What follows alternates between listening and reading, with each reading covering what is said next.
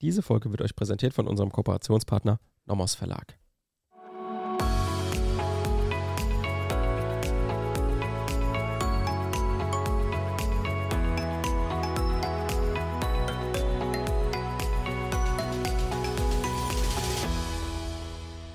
Willkommen zu einer neuen Folge Kurzerklärt.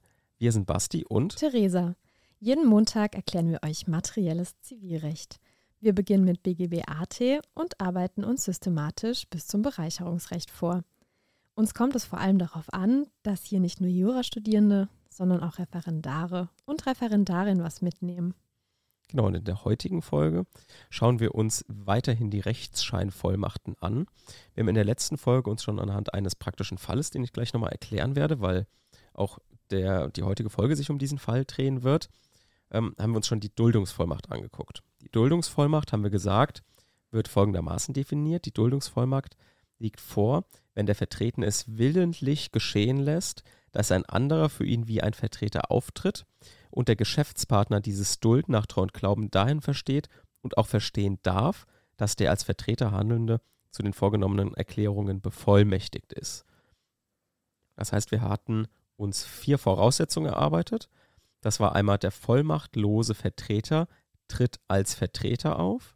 Der Geschäftsherr hat hiervon positive Kenntnis und der Geschäftsherr duldet das Ganze.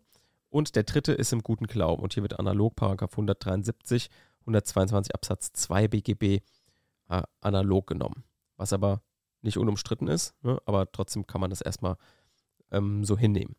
In der heutigen Folge gucken wir uns die Anscheinsvollmacht an. Wir hatten uns in der letzten Folge auch einen Merksatz sozusagen erarbeitet, wo es heißt, wer einem anderen willentlich die Zugangsdaten zum eBay-Account überlässt, setzt zumindest eine Duldungsvollmacht. Ne? Das war der Fall, den ich jetzt gleich erklären werde. Ich habe meiner Oma ähm, so ein bisschen den Computer beigebracht oder bin gerade dabei und erkläre so ein bisschen, wie funktioniert E-Mail-Programm und so weiter. Und meine Oma wollte was über eBay verkaufen und ich habe ihr dafür meine Zugangsdaten gegeben, dass sie sich keinen eigenen Account erstellen muss. Und darüber hat sie jetzt sowohl ihre Sachen als auch Sachen von mir verkauft. Und da haben wir halt letztendlich gesagt, ja gut, wenn ich meine Zugangsdaten zur Verfügung stelle, dann muss ich auch irgendwie das dulden, dass Verträge mit mir abgeschlossen werden. Also der Dritte, der mit mir dann eine, einen Vertrag schließt.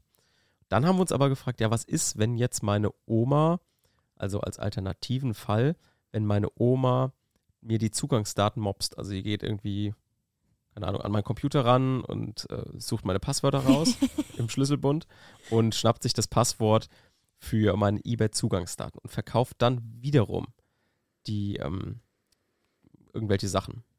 So, was ist dann? Dann hatten wir auch gesagt, im Offenkundigkeitsprinzip müssen wir uns vielleicht was angucken, aber da hatten wir auch in der letzten Folge gesagt, da kann ein Fremdgeschäft grundsätzlich entstehen. Also grundsätzlich kann ein Vertrag mit mir zustande kommen, obwohl meine Oma ähm, praktisch ja irgendwie ein bisschen was Illegales macht. Ne? Also einfach mal Böse Omi. Genau, Zugangsdaten klaut. Und wie das jetzt in der Vertretungsmacht ist, das schauen wir uns jetzt in der heutigen Folge an. Und damit, Theresa, darfst du durchstarten.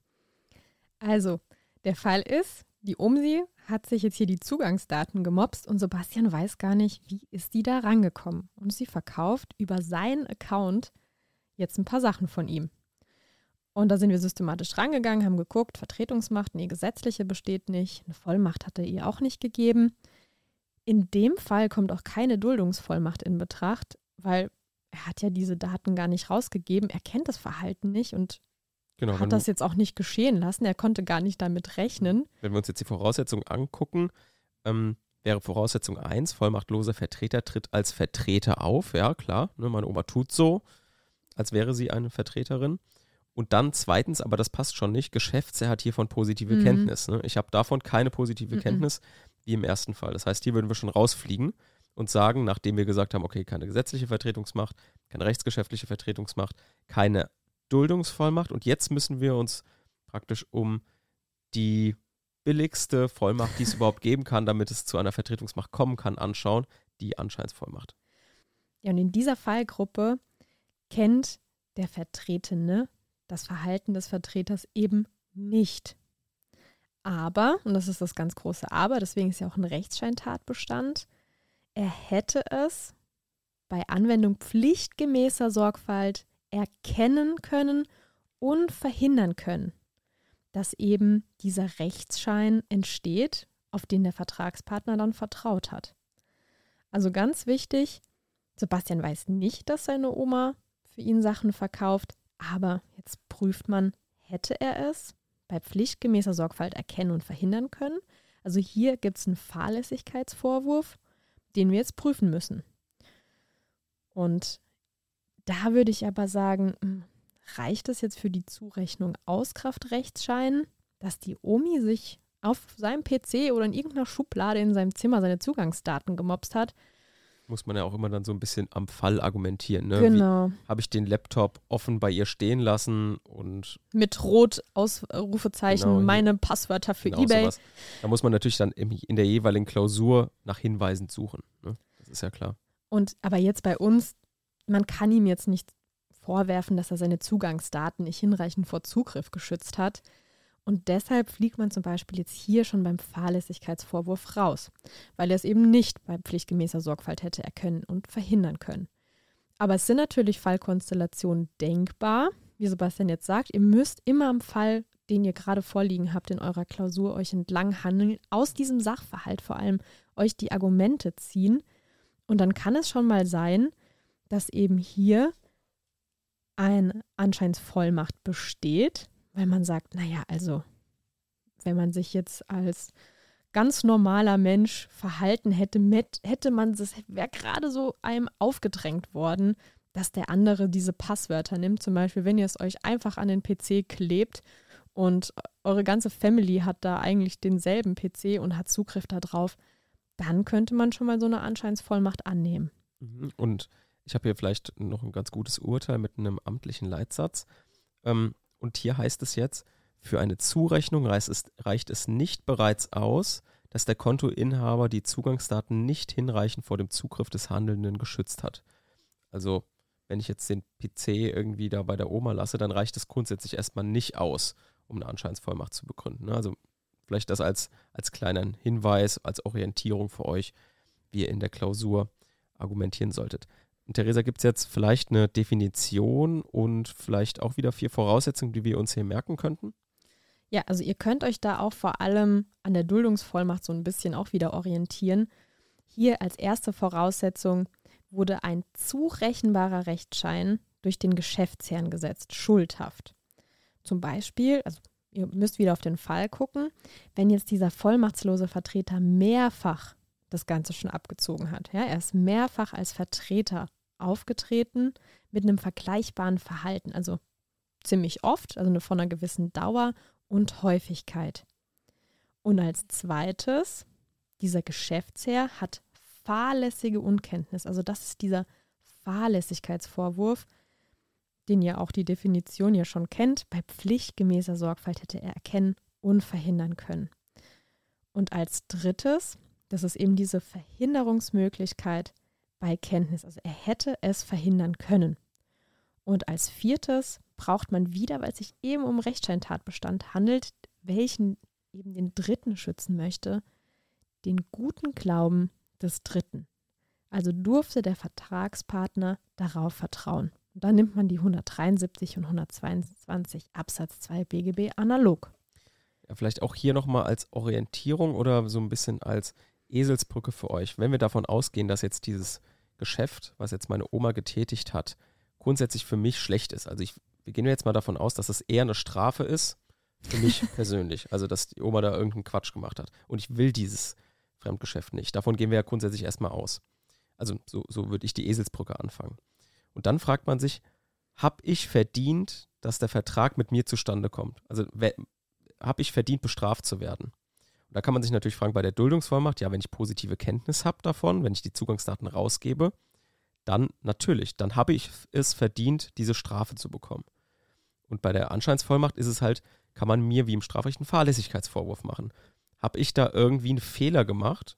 Wenn ja, ein Fahrlässigkeitsvorwurf, wenn man mir den machen kann, dann kommt eben der Vertrag als Strafe mit mir zustande. Es ist natürlich so, wenn ich diesen Vertrag möchte, da werden wir auch noch drüber sprechen, kann ich den natürlich nachträglich genehmigen. So. Das heißt, wir gehen immer grundsätzlich erstmal davon aus, dass, die, dass ich diesen Vertragsschluss nicht möchte. Da kann man sich fragen, habe ich es verdient als Strafe oder habe ich es nicht verdient? So, und dann hat man auch schon praktisch die Voraussetzungen für sich so ein bisschen als Eselsbrücke. Genau. Und um das aufzugreifen, was du gesagt hast, da du kannst das Geschäft an dich ziehen, also bei Genehmigung, da schlagen wir wieder die Brücke zum Offenkundigkeitsprinzip, zu der wichtigen Fallgruppe der Ausnahme bei Handeln unter Fremdennamen, bei Identitätstäuschung, gerade bei Nutzung eines fremden eBay-Kontos, wo es auf das Bewertungssystem und diesen guten Ruf ankommt. Und wenn wir jetzt gesagt haben, nee, Sebastian hat alles richtig gemacht, es gibt hier keine Anscheins- und keine Duldungsvollmacht, dann handelt seine Oma ohne Vertretungsmacht. Aber vielleicht kann es ja sein, dass sie seine Sachen zu einem Wahnsinnspreis verjubelt hat und ein richtig gutes Geschäft erzielt hat. Und dann kann der Sebastian sagen, okay, er kann dieses Geschäft durch Genehmigung an sich ziehen.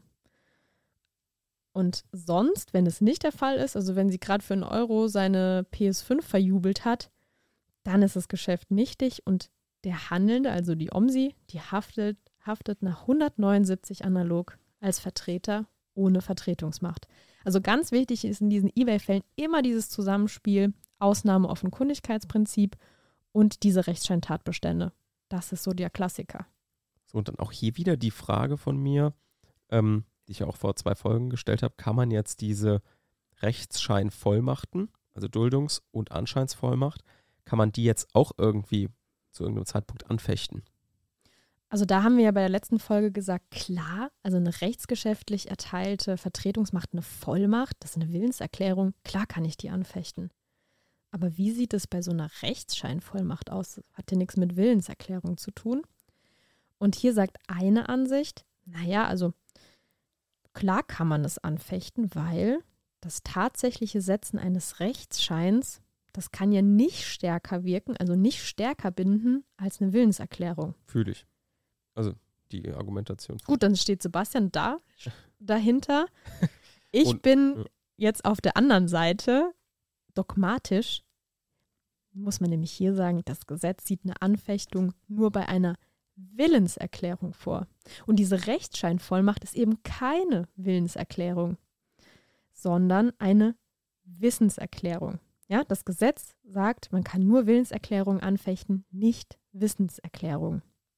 Und hier streite diese Argumentation, weil hier wurde nur zurechenbar ein Rechtsschein gesetzt und dieser kann keinem Willensmangel unterliegen. Ja, man konstruiert das Ganze ja aufgrund des Vertrauens des Rechtsverkehrs, aufgrund des gutgläubigen Dritten.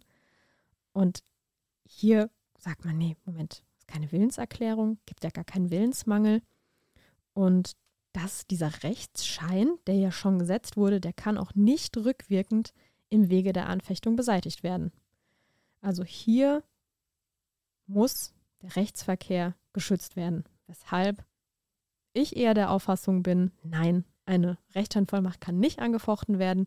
Ihr könnt aber auch der Ansicht sein wie Sebastian und sagen, naja, Willenserklärung, Wissenserklärung, Darauf kann es jetzt wirklich nicht ankommen. Dogmatik. Pff. Dogmatik. Was der Gesetzgeber so vorgesehen hat. Brauchen wir nicht sehen. Hauptsache, ihr habt das auf dem Schirm, ihr findet dieses kleine Problemchen, wenn es bei euch drauf ankommt und entscheidet euch für die eine oder die andere Ansicht. Genau. Und damit entlassen wir euch in die nächste Folge, aber nur mit einer Definition von der Anscheinsvollmacht. Und zwar ist die Definition für die Anscheinsvollmacht. Eine Anscheinsvollmacht ist gegeben, wenn der Vertretene das Handeln des Scheinvertreters nicht kennt, er es aber bei pflichtgemäßer Sorgfalt hätte erkennen und verhindern können, und wenn der Geschäftspartner annehmen durfte, der Vertretene kenne und billige das Handeln des Vertreters. Allerdings greifen diese Grundsätze nur ein, wenn das Verhalten des Scheinvertreters von einer gewissen Dauer und Häufigkeit ist. Okay, und ich möchte ganz schnell noch was einwerfen. Dass, ich weiß, Sebastian ist gleich am Ende, aber es gibt noch gesetzlich geregelte Fälle der Rechtsscheinvollmacht. Und der Vollständigkeit halber machen wir das noch schnell. Und zwar, da schlagt ihr die 170 bis 173 auf, wenn eine Kundgebung vorliegt. Ja, wenn eine kundgemachte Innenvollmacht vorliegt nach 171 Absatz 1, nach 172 Absatz 1. Das ist auch hier ein gesetzlich geregelter Fall der Rechtscheinvollmacht.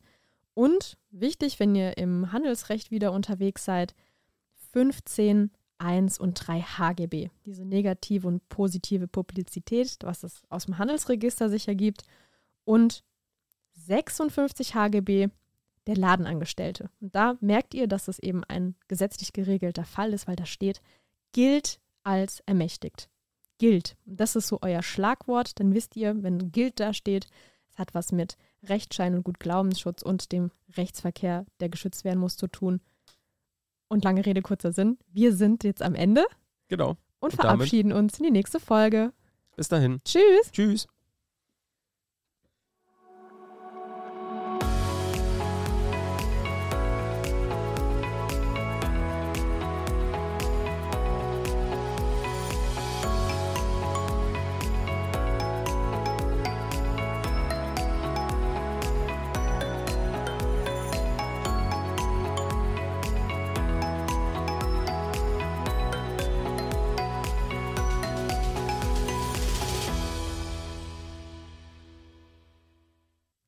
Werbung. Auch heute haben wir wieder eine Empfehlung für euch und zwar das, was wir euch jetzt in, während der Stellvertretung eigentlich immer empfohlen haben. Das ist das Casebook BGB allgemeiner Teil von De Durantaye und zwar und, und Stieper, den dürfen wir natürlich nicht vergessen.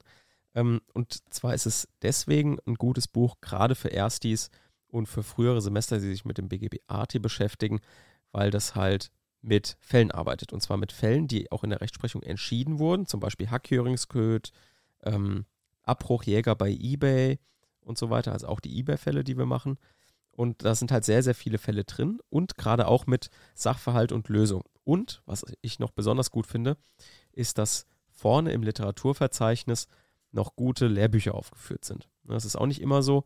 Und ähm, hier gibt es eine, eine gute Auswahl, könnt ihr euch anschauen. Und insgesamt sind es 25 Fälle. Das heißt, ihr habt da alles im BGB AT abgedeckt. Das, was wir auch alles besprechen. Also wir haben zum Beispiel auch die Trierer Weinversteigerung besprochen. Und wer das eben nochmal nachlesen will und gerade auch dazu eine Klausur mal lesen will oder sich eine, wie, wie, wie löse ich eine Klausur erarbeiten möchte, kann das sehr gut mit diesem Casebook machen. Werbung Ende.